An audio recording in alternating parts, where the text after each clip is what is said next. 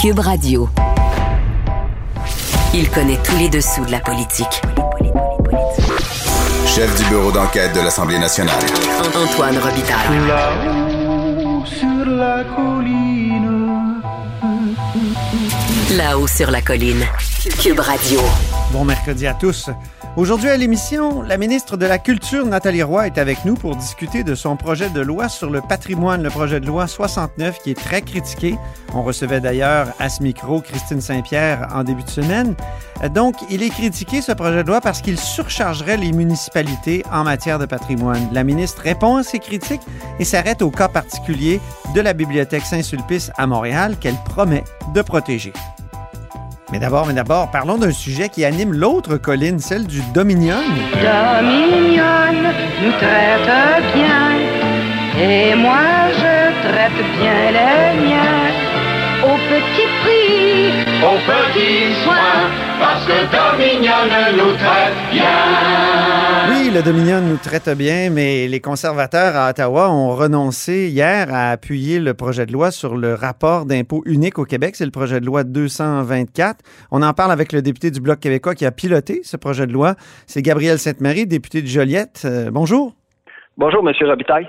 Avez-vous été surpris de la décision des conservateurs, finalement, de ne pas appuyer le projet de loi en comité?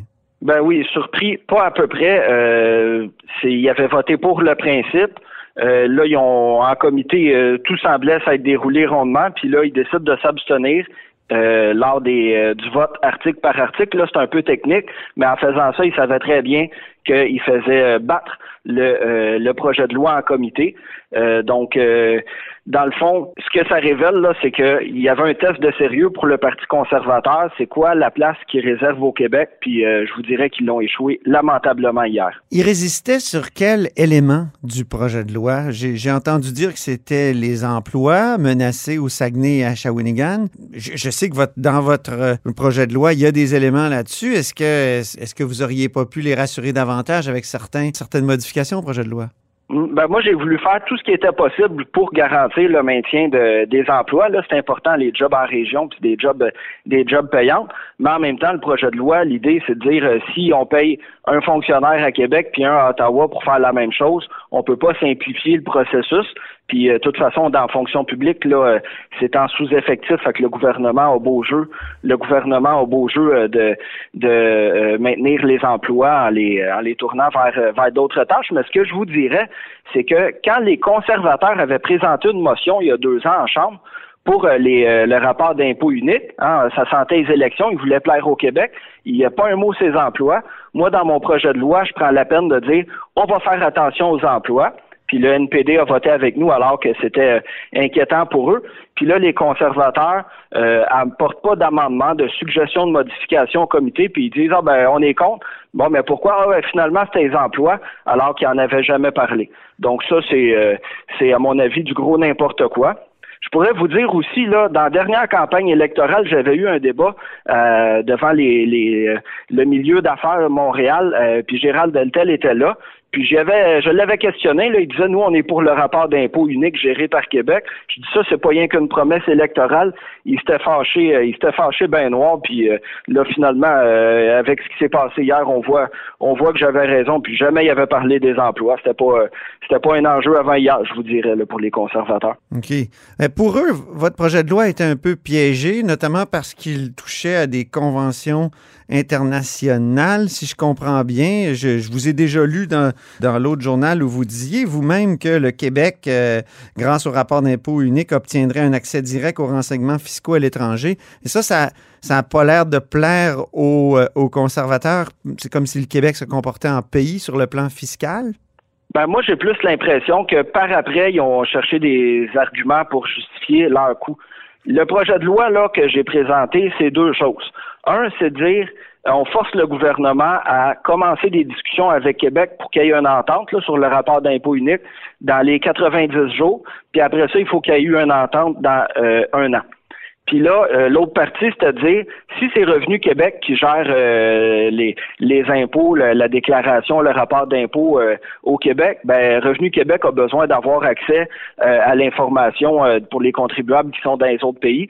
C'était juste de, une technicalité, mais une, une technicalité qui après permettrait à Québec de faire ses propres politiques pour limiter l'utilisation des paradis fiscaux. Ça, pour moi, c'est un point bien important. Mais après, si les conservateurs étaient contre cette partie-là, ben il y avait bien beau d'amener en comité euh, le, fait que, OK, ça, on va laisser euh, euh, Revenu Québec s'arrangera avec l'Agence de revenus du Canada pour les échanges de, renseignements fiscaux, puis ça aurait pu avancer. Là. on, était parlable, on voulait parler, on voulait discuter. Moi, je voulais là, que ce projet de loi-là, il passe. Ça n'a pas de bon sens. on a deux, il faut faire deux rapports d'impôts au Québec, une seule dans le reste du Canada. On paye des fonctionnaires à faire deux fois la même chose. Puis là, euh, ils cherchent n'importe quel prétexte pour euh, s'opposer à ça, là. ça. manque de sérieux. Puis euh, finalement, on se rend compte que les, demandes du Québec, hein, ça c'était une demande de, du premier ministre François Legault à Justin Trudeau. C'était une motion unanime à l'Assemblée nationale. Puis là, ben ah, finalement, on est contre. non, c'est un manque de sérieux. Est-ce que vous auriez pu faire plus de compromis pour que ça passe? Au moins ben, sur le principe. Ben, moi, mon but, c'était que ça passe. Le principe, c'était la deuxième lecture, puis on l'a voté, puis on l'a gagné. Puis ça, j'étais bien bien content. J'ai été bien surpris qu'en comité, ils viennent le battre parce que justement, moi, je suis ouvert à toutes sortes de compromis possibles, pas de compromission, là, mais des compromis pour qu'on arrive à, présenter quelque chose en silence radio. Euh, le euh, représentant du Parti conservateur qui est venu euh, siéger sur le comité pour ce projet de loi-là, c'est le député de Mégantic, l'érable, Luc Berthold. J'y ai donné mon numéro de cellulaire et il m'a dit, ah, finalement, je vais t'appeler la fin de semaine. Finalement, il n'y a jamais rien eu de ça. Comme je le disais, ils n'ont pas invité de témoins, ils n'ont pas proposé d'amendement. Zéro puis une barre au niveau de la négociation. Hmm. Donc, euh, il n'y avait pas, il y avait pas d'intention d'améliorer ou de bonifier de leur perspective le projet de loi. Donc, ils sont pour le principe, ils sont pour, euh, excusez-moi l'anglicisme, cruiser le Québec, sauf que quand ça devient sérieux, ben là, ils se sauvent, puis euh, silence radio. C'est un manque de sérieux, j'espère que le monde va s'en souvenir de ça. Est-ce que c'est mort et enterré ou je sais que le ah, bloc souvent euh, réessaie? il, y a, deux projets de loi qui viennent tout le temps. la loi 101 appliquée aux organismes fédéraux et le rapport d'impôt unique au Québec. Oui. Comme, euh, comme disait Yogi Berra, c'est pas fini tant que c'est pas fini. Là, euh, ce qui est arrivé, c'est que le comité a tué le projet de loi. Là, le comité va faire rapport de ça à la Chambre des communes. Sauf que les 338 députés de la Chambre des communes on s'était prononcé sur le principe. Là, on était pour en principe en majorité. Les libéraux puis les verts étaient contre, les autres qui étaient pour. Fait que là, on n'a pas dit notre dernier mot. On va essayer, quand le comité va présenter le rapport à la Chambre des communes, on va voir ce qu'on peut faire, mais euh, notre décision est pas prise euh, de façon finale encore, mais surveillez-nous, on n'a pas dit notre dernier mot là-dessus. Pensez-vous que ça aurait passé si ça avait été Alain Reyes, le lieutenant du Québec, plutôt que Richard Martel? Ben, Chez les conservateurs, j'entends, oui. Oui, oui, oui, tout à fait, deux députés conservateurs. Alain Reyes avait présenté la motion des conservateurs pour un, rapport d'impôt unique géré par Québec, puis il n'était pas question des emplois il y a euh, à peine deux ans. Là, on le sait, euh, M. Martel, lui, il est à Chicoutimi, puis il y a bien des emplois de l'Agence du revenu euh, qui sont à Jonquière. Fait que c'est sûr qu'il sent, euh, sent la pression monter. Euh, évidemment, nous autres aussi, on en a eu, là, puis euh, je pense à mes collègues, là, Alexis Brunel-Ducette, puis Mario Simard, ben qui sont au lac, puis à Jonquière. Ben, eux autres, là, ils m'ont organisé des rencontres avec les syndiqués, les travailleuses, les travailleurs de là, puis on s'est parlé, puis même si on n'était pas d'accord sur tout, on leur a rappelé qu'on avait construit le projet de loi pour essayer justement qu'il n'y ait pas de perte d'emploi, puis qu'on est bien qu'on est bien sensible à ça. J'ai travaillé avec le syndicat de la fonction publique du Québec qui eux ont trois exemples où euh, il y a eu des fusions là de d'emplois de d'autres niveaux d'administration, par exemple du fédéral vers Québec, où ça ça peut bien ça peut bien se passer. Ça a été le, dialogue, euh, pas euh, mais là ça n'a pas été le cas au niveau de M. Martel, donc je me demande, je me demande où ils s'en vont là présentement. Les, les conservateurs, ils n'ont pas une ligne, une ligne facile à suivre. Donc, Monsieur Reyes, s'il l'avait présenté, Peut-être. Euh, si ça avait été lui plutôt que M. Martel, peut-être qu'il aurait voté pour, mais là, ils ont voté contre. Dites-moi, euh, vous écrivez euh, le 28 janvier dernier dans l'autre journal, le Québec obtiendrait, si ce projet de loi passait, un accès direct aux renseignements fiscaux à l'étranger. Ça m'intéresse, ça m'intrigue en même temps, euh, ce qui lui permettrait de lutter contre les paradis fiscaux d'une manière autonome. Euh, Expliquez-moi comment ça fonctionnerait, parce qu'on a déjà des accords d'information, euh, nous, le Québec euh, et le, le Canada. Techniquement, qu'est-ce que ça amènerait de plus, le rapport d'impôt unique, pour la Oui, lutte aux paradis que, fiscaux? oui, ça c'est un, un sujet qui me passionne. Moi, mon combat numéro un, là, c'est la lutte à l'utilisation des paradis fiscaux. Puis euh, à Ottawa, quand on regarde les grandes banques à Bay Street, tout ça, ils en profitent au bout, ils détournent des, des profits, ça leur permet de pas payer leur juste part euh, d'impôts ici. Donc c'est vraiment un sujet qui me passionne. J'étais allé présenter il y a euh, quelques années à l'Assemblée nationale un mémoire là, quand il y avait la commission sur euh, le- la lutte aux paradis fiscaux pour leur dire la, la, la clé est à Ottawa là, pour l'instant, malheureusement. Ouais. Puis Ottawa veut pas veut pas bouger. Des euh, hauts, euh, hauts représentants de l'Agence du revenu du Canada sont venus en comité des finances nous dire que euh, ils pouvaient pas faire ben ben plus que ce qu'ils font là parce que euh, le gouvernement leur donnait pas la, la marge de manœuvre. Là, le jour où il y a une déclaration d'impôt au Québec gérée par Revenu Québec, dans la situation où Ottawa dit OK maintenant, il y a l'Agence de revenus du Canada qui a le droit d'avoir euh, accès aux renseignements fiscaux, mais aussi Revenu Québec vu qu'il gère le rapport d'impôt unique. Ben là, à ce moment-là, Québec peut mettre des lois en place puis dire permettre euh, des, lois fiscales, puis après ça, permettre à Revenu Québec d'aller valider les renseignements fiscaux, par exemple, sur des entreprises québécoises qui seraient à la Barbade, puis dire oh, ça c'est pas correct, puis on va on va aller chercher notre part. Regardez là, les géants du web, euh, puis euh, tout ça, ben, Québec a décidé d'imposer la, la TVQ, de la prélever, ça fonctionne bien, alors qu'Ottawa continue à se traîner euh, les pieds en, la matière. Donc, un peu plus d'autonomie pour le Québec pour lutter contre l'utilisation des paradis fiscaux, puis probablement que ça aurait mis de la pression pour Ottawa pour qu'il se grouille un peu en la matière. Est-ce que les fiscalistes sont d'accord avec vous? Est-ce qu'il y a des, est-ce qu'il y a des experts qui appuient cette lecture-là des, des choses? Ben nous, quand on avait fait nos, euh, nos présenta- oui, notre présentation, oui, notre présentation à l'Assemblée nationale, évidemment, c'était c'était vérifié, c'était validé. Euh, vous pourriez, par exemple, de- demander ça à M. Larreau euh, de l'Université Laval. André suis convaincu qui, euh, oui, qui, euh, qui confirmerait qui confirmerait le tout. Vous pourriez aussi demander à la députée euh, libérale, euh, Mme Marois Risky, et je suis certain euh, qui était dans une autre vie une spécialiste de le- dans le domaine, là, qui euh, confirmerait ça aussi. Ben, c'est ce qu'on va faire. Merci beaucoup. Merci beaucoup, euh, Gabriel Sainte-Marie, député de Joliette Ben, du Bloc merci à vous québécois. pour la, la tribune. Merci, Oui, au au plaisir. plaisir. Salut. Merci.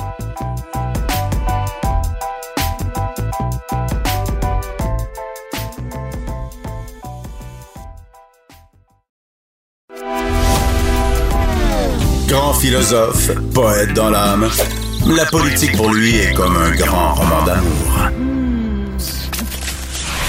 Vous écoutez Antoine Robitaille, là-haut sur la colline. Parlons patrimoine maintenant avec nul autre que la ministre de la Culture, Nathalie Roy. Bonjour. Bonjour, M. Robitaille. On commencerait quand même par une nouvelle euh, récente. Vous avez perdu votre euh, euh, chef de cabinet, Sandy Boutin, euh, qui était président d'une maison de disques tout en exerçant ses fonctions de chef de cabinet. Que pensez-vous de cette situation-là? On vous a pas entendu sur cette- ce sujet. Euh, Monsieur euh, Boutin est un homme remarquable, à l'intégrité, euh, on ne peut plus euh, parfaite. Et euh, brièvement, je vous dirais seulement qu'avant d'accepter ses fonctions, il a demandé un avis à la commissaire à l'éthique qui lui a donné le feu vert pour être à la fois chef de cabinet et avoir son entreprise. Alors, M. Boutin a respecté euh, ce qu'on lui a demandé de faire, il respecte la loi et son code d'éthique. Alors, je, je perds peut-être un chef de cabinet, comme vous dites, mais j'ai gagné un ami et euh, j'en suis très heureuse d'avoir gagné cet ami. Pensez-vous que, que les, les membres de cabinet comme ça devraient être soumis aux mêmes règles que les élus pour des, des choses comme celle-là? là? Euh, écoutez, euh, je ne vais pas partir euh, sur des avis sur euh, l'éthique ou le code d'éthique. Je croyais que l'entrevue allait porter sur euh, le patrimoine. Oui, Alors, oui, oui, tout de suite après. Nous parlions de patrimoine, là, je vais je vais vous parler de patrimoine, mais pour ce qui est d'une analyse du code d'éthique. Alors, moi, ce que je vous dis, c'est qu'il y a un code qui est en place, il y a une commissaire à l'éthique qui est en place et que monsieur a respecté ce qu'on lui a demandé, respecter la loi, respecter son code d'éthique. Alors, à partir de là, vous savez, c'est normal qu'il y ait des déplacements de personnel et euh, m'arrêterai là. Votre projet de loi 69 euh, sur le patrimoine, parlons-en maintenant, il a été bien accueilli euh, au début, mais tout d'un coup, il y a eu une série de, de lettres dans les journaux. Je pense à, la lettre de Félix Lambert, de Serge Joyal notamment, mais aussi à un ancien du ministère, Pierre Laoud, qui est un historien photographe aérien euh, qui fait des photos absolument magnifiques et qui s'occupe entre autres d'un manoir historique à, l'île d'Orléans. Lui, je vais commencer par lui, il dit Nouvelle loi sur le patrimoine, les mêmes erreurs que d'habitude, et il parle notamment du délestage, le mot est chargé, euh, du, rôle de, de, protection du patrimoine vers les municipalités. Il dit que ça a commencé sous le Parti québécois dans les années 80. Les gens avaient sonné l'alarme à l'époque. Or, on a continué dans cette voie-là. Est-ce que vous ne pensez pas qu'encore une fois, euh, en tout cas, c'est ce qu'il dit, lui, encore une fois, on, veut donner plus de pouvoir aux municipalités qui, ont toutes sortes d'autres contraintes et qui peuvent souvent se, désintéresser de leur patrimoine? Bon, vous allez me permettre de mettre en faux à, l'égard de ces critiques-là, parce que, vous savez, on a fait des commissions euh, une commission parlementaire et des consultations. Et s'il y a eu des critiques, ben, ce que nous avons fait récemment, juste avant, euh, juste avant que nous euh, soyons en circonscription, nous avons déposé des amendements justement parce qu'on les a entendus, ces critiques-là. Et j'apprécierais que les critiques regardent maintenant où nous allons avec les amendements que nous avons déposés. Okay. C'est justement pour nous assurer que, que les MRC, les villes, les municipalités aient euh, naturellement qu'ils aient des pouvoirs, mais qu'ils aient des devoir. Le gros problème avec l'actuelle loi, et je m'inscris totalement en faux, on ne délaisse pas nos pouvoirs. La ministre de la Culture, le ministère de la Culture conserve ses pouvoirs. Nous donnons de nouveaux pouvoirs au MRC. Les villes ont déjà des pouvoirs. Mais le problème avec la loi des libéraux, c'est qu'il y avait des pouvoirs, mais pas de devoirs. Alors, la protection du patrimoine culturel, ce sera plus optionnel. Parce qu'avec la loi de Christine Saint-Pierre, c'était optionnel. Et c'est là que le bas blessait, c'est que les municipalités, certaines municipalités, certaines villes ne prenaient pas leurs responsabilités. Alors, avec les amendements que nous avons déposés, et je vous invite à les lire, c'est inédit ce qu'on fait, c'est totalement nouveau. On ouvre la loi sur l'aménagement et l'urbanisme, qui est cette loi là, qui gère les villes. Et on dit, ben, tous les manquements qu'il y avait dans la loi des libéraux, on va les combler, on va les corriger. Entre autres, et là, c'est là que les devoirs arrivent, parce que vous dites, on leur donne les pouvoirs et on délaisse. On va leur donner des devoirs. Entre autres, les villes devront se doter d'un règlement de démolition. Vous savez, c'est pas le cas actuellement. Alors, quand mhm. vous n'avez pas de règlement de démolition, puis plus de 60% des villes n'en ont pas, ben, c'est très facile, ça devient très facile pour n'importe qui de se procurer un permis de démolition. Et c'est justement ça qu'on veut contrer. Avant qu'un permis de démolition ne soit accordé à qui que ce soit, il y aura un processus rigoureux qui sera mis en branle pour qu'on analyse la pertinence de démolir le bâtiment s'il s'agit d'un bâtiment patrimonial. Donc ça, c'est une grande nouveauté et ça nous a été demandé par les groupes que nous avons rencontrés. Autre nouveauté très importante, nous allons euh, donner le, ils ont des pouvoirs, mais ils ont le devoir, une mhm. obligation, les villes de se doter maintenant d'un règlement euh, un règlement pour s'assurer de l'entretien des bâtiments. Et ça, ça a été une récrimination que nous ont faite tant les oppositions que les groupes qui sont venus nous voir. Ils nous ont dit qu'il n'y a pas d'obligation d'entretien. Eh bien là, il y a aura. Extrêmement important parce que le manque d'entretien, vous le savez, c'est ce qui conduit plus souvent qu'autrement à la démolition par abandon. Oui, oui. Là, il y aura ce règlement de démolition, euh, pardon, ce règlement d'entretien qui sera obligatoire. Comprenez qu'on change les paradigmes. On va changer les façons de faire au sein même des villes. Hmm. Euh, autre, euh, autre ça, c'est intéressant parce que c'est le, truc principal des, euh, de certains promoteurs euh, vandales, moi je les appelle comme ça, d'acheter une bâtisse puis de la laisser dépérir puis de dire Ah, là, elle est devenue dangereuse. Donc, ça, vous dites que ça sera plus possible?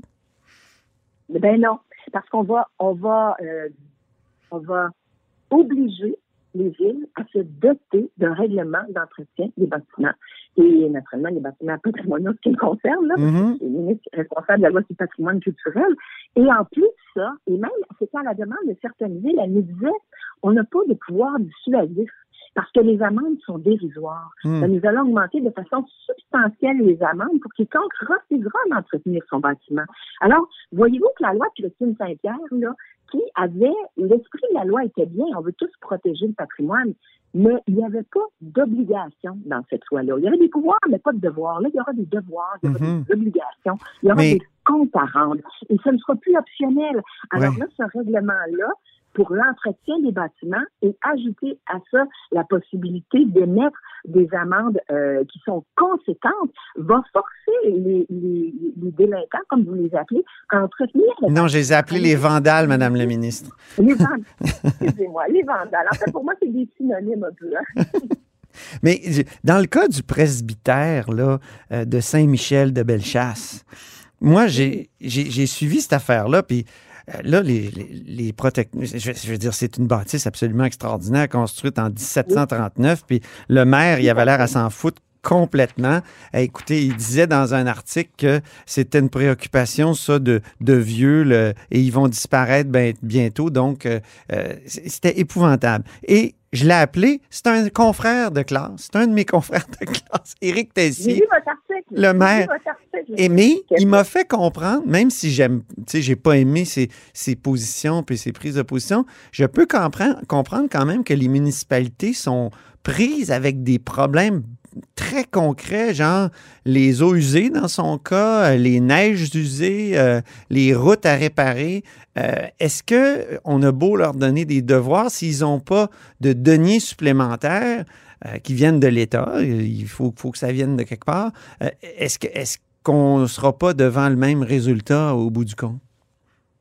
D'abord, deux choses. Le président de Saint-Michel de Bellechasse, on a eu la demande, euh, et je pense juste un peu avant Noël, Oui. sous études. Vous comprendrez que c'est pas la ministre de la Culture qui va décider parce qu'elle trouve ça beau de le classer. Non, non, ça, je nous sais avons bien. des spécialistes. Euh, Nous avons euh, les gens qui sont à- au Conseil du patrimoine et nous avons également la direction du patrimoine euh, culturel. Et euh, mais à sa place même, je peux vous dire que il semble euh, rencontrer tous les critères pour un éventuel classement. Alors, rassurez-vous à cet égard-là. Mais ce que les villes ignorent souvent, et puis ça, je pense que ce sont, euh, euh, le ministère a un devoir là-dedans à faire, c'est que lorsque vous avez un bâtiment qui jouit d'une mesure de protection, ou classé, ou cité, le gouvernement du Québec là, a de l'argent pour vous. Et C'est ça. trop souvent, il ignore. Et Ça, ça, c'est grâce à la loi des libéraux, comme vous l'appelez, le, le fonds pour euh, le fonds qui, qui a été constitué justement de la, de la taxe, euh, l'ancienne taxe des la taxe Olympiques. sur le tabac, Oui, c'est ça. Ben, ça, c'est une chose. Il y, a un fonds, il y a un fonds du patrimoine d'à peu près entre 20 et 23 millions par année euh, qui, qui, lui, vient de la taxe sur le tabac. Mais vous comprendrez que 20 millions par année, c'est insuffisant. Alors, il Mm. faut en rajouter. Ça prend euh, une ministre ou un ministre et un gouvernement pour qui c'est important. Et c'est ce qu'on a fait. On a rajouté 50 millions par-dessus le 20, là, juste pour vous dire. Là. Et, mais, mais pour revenir, par exemple, euh, aux municipalités, aux villes, vous dites qu'ils ont des obligations. Oui. Je suis d'accord, je suis tout à fait d'accord avec vous. Et on veut en faire des partenaires. Et on veut en faire des alliés. Parce que je considère qu'au premier chef, et c'est pour ça que je suis inscrit en faux, tous ceux qui disent que ça n'a pas de bon sens, on envoie les pouvoirs aux villes et on les aide pas. Ouais. Cinq minutes, là. On va les aider et on a commencé à les aider. Et moi, je crois au partenariat. Je crois, euh, oui, il peut y avoir des, des certains euh, délinquants, mais moi, je pense qu'il y a beaucoup plus de maires, de mairesses, de municipalités qui sont intéressés à la protection du patrimoine et à leur bâtiment parce que les citoyens leur disent jusqu'à quel point Ouais. c'est important et qu'on commence à voir l'importance de ces bâtiments-là puisque un bâtiment, il n'y en a qu'un. là. On peut pas, euh, après, il n'est plus là. Hmm. Mais il y a une valeur à ce patrimoine-là. Entre autres, une valeur Mais, à mais Madame de- la ministre, la je veux, je veux beauté. juste citer un- un- une, une statistique que Pierre Lahoud cite dans son article. Il dit Aujourd'hui, sur les 1200 municipalités québécoises, on peut compter sur les doigts d'une main celles qui ont embauché un spécialiste du patrimoine. Est-ce qu'il n'y a pas un désintérêt à ce palier-là de gouvernement? Euh, C'est pas un palier de gouvernement, mais à ce, ce palier-là de, de gestion, là, qui, on dirait qu'ils s'en Ben, foutent. écoutez, on, on est en train de réparer les pots cassés parce que ce, ce que la sympathique députée de l'Acadie nous a pas dit hier, c'est que durant le règne de M. Couillard, entre autres, là, on a coupé à peu près 120, euh, 120 agents euh, en culture et patrimoine. Hein. Ouais. On les a coupés. Alors, moi, j'ai appris ça en lisant un article euh, du Devoir. Alors, nous, ce qu'on a fait, c'est qu'on a mis 50, euh, près de 52 millions de dollars de plus de plus là, que le Fonds du patrimoine. Là. Et elle me dit, avec cet argent-là, on va accompagner les villes, les MRC qui voudront, un, pour s'engager des agents euh, patrimoniaux pour faire des inventaires, parce qu'il n'y a pas d'inventaire euh, centralisé, il n'y a pas d'inventaire, c'est pas uniforme, et pour donner l'argent pour faire de la restauration de bâtiments patrimoniaux qui ne jouissent pas nécessairement d'une mesure de protection actuellement.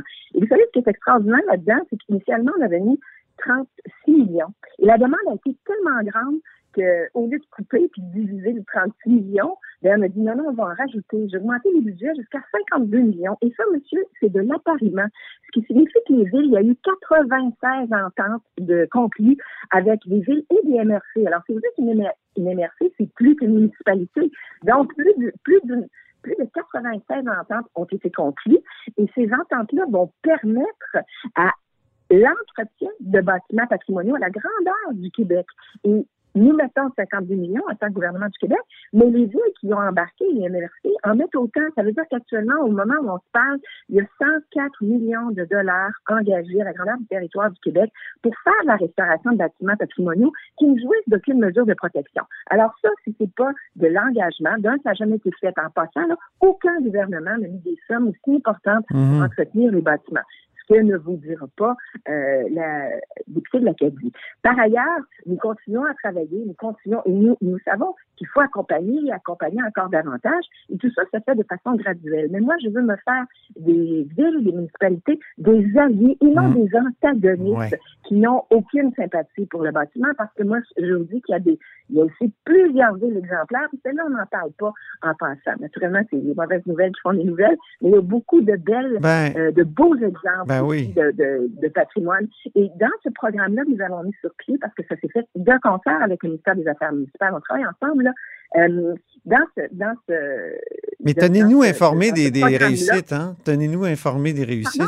J'ai dit, tenez-nous informés des réussites. Ben, ben écoutez, euh, oui, mais en fait, vous savez, les bonnes nouvelles font pas les nouvelles. Si je vous dirais que j'ai soumis euh, ces annonces-là à certains qui, qui ne trouvaient pas important de dire que nous mettions 52 millions pour entretenir des bâtiments. Alors, euh, je suis bien heureuse que vous me donniez l'opportunité d'en parler. Et C'est 104 millions de Je dollars veux juste. qui dans la restauration de bâtiments. Il y a un, un- un monument à Montréal extraordinaire sur la rue Saint-Denis qui s'appelle la Bibliothèque Saint-Sulpice. Qu'est-ce qui se passe dans ce dossier-là? Oui. Qu'est-ce qui, Oui. qui va arriver? Parce qu'il y a eu plusieurs projets abandonnés. À un moment donné, le gouvernement libéral voulait vendre ça sur Quasiment. Là. Je, caricature, Oui, mais c'était pas, mais c'était, ça a été ridicule. Non, non, non, c'est pas une caricature, c'est Ben, vrai, c'était dans les petites annonces. ah, c'était épouvantable, je sais. Et même Madame, Madame Saint-Pierre avait l'air mal à l'aise hier quand je l'ai abordée. Là. Donc, mais, mais je veux pas, je veux pas qu'on revienne sur la bataille politique, puis eux ont fait pire, tout ça. Mais vous, qu'allez-vous faire? Euh, on va, on va en prendre soin. D'un, je suis allée visiter il y a quelques semaines avec ma collègue, la ministre des Affaires, euh, euh, la ministre de la Métropole, Mme Chantal Rouleau. Et puis nous, ce qu'on veut faire, sachez qu'il y avait un projet qui a été mis en catastrophe sur la table euh, par euh, le précédent gouvernement.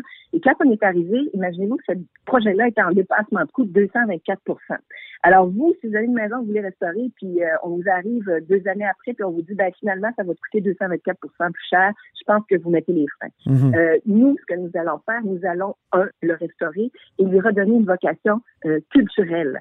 Et pour que le plus grand nombre de citoyens puissent y avoir accès, euh, je vous dis que je suis allée visiter. Euh, il y avait euh, avec nous plusieurs personnes et j'ai été, euh, je vais vous surprendre peut-être, mais agréablement surprise de constater euh, que il y a des choses extrêmement euh, belles et positives qui pourraient être faites et que ce n'est pas un bâtiment qui est en état de décomposition avancée, contrairement à ce que certaines personnes pourraient laisser croire. OK. Là, il y a du travail à faire, j'en conviens, mais je crois qu'on on va pouvoir euh, restaurer de belle façon ce bâtiment euh, qui offre une multitude de possibilités. Est-ce qu'il va y avoir des livres dans, dans la bibliothèque? Est-ce que les livres vont revenir un peu dans la bibliothèque Saint-Sulpice dans l'avenir? Il y a plusieurs scénarios qui sont à l'étude actuellement. Je vous, je vous dis que ce sera une vocation culturelle ouverte Ok. au plus grand nombre. Alors, la culture, c'est vaste, euh, monsieur, comme vous le savez. Oui. Mais euh, c'est vraiment un bâtiment que nous souhaitons réhabiliter. Mais c'est pas vrai que le gouvernement du Québec euh, va investir euh, à hauteur de 224 millions, 225 millions de plus que ce qui a été provisionné par le précédent gouvernement, qui était totalement dérisoire. On va agir de façon responsable et redonner ce bâtiment-là aux citoyens. Merci beaucoup, Nathalie Roy, pour cette conversation. Puis je vous laisse aller au Conseil des ministres. Oui, c'est vrai, c'est dans quelques minutes. Alors, ben, écoutez, au plaisir. Et Au revoir. je sais pas s'il y a d'autres informations euh, que je peux vous communiquer. Et c'est tout pour La Haut sur la Colline en ce mercredi. Merci d'avoir été des nôtres. N'hésitez surtout pas à diffuser vos segments préférés sur vos réseaux. Et je vous dis à demain.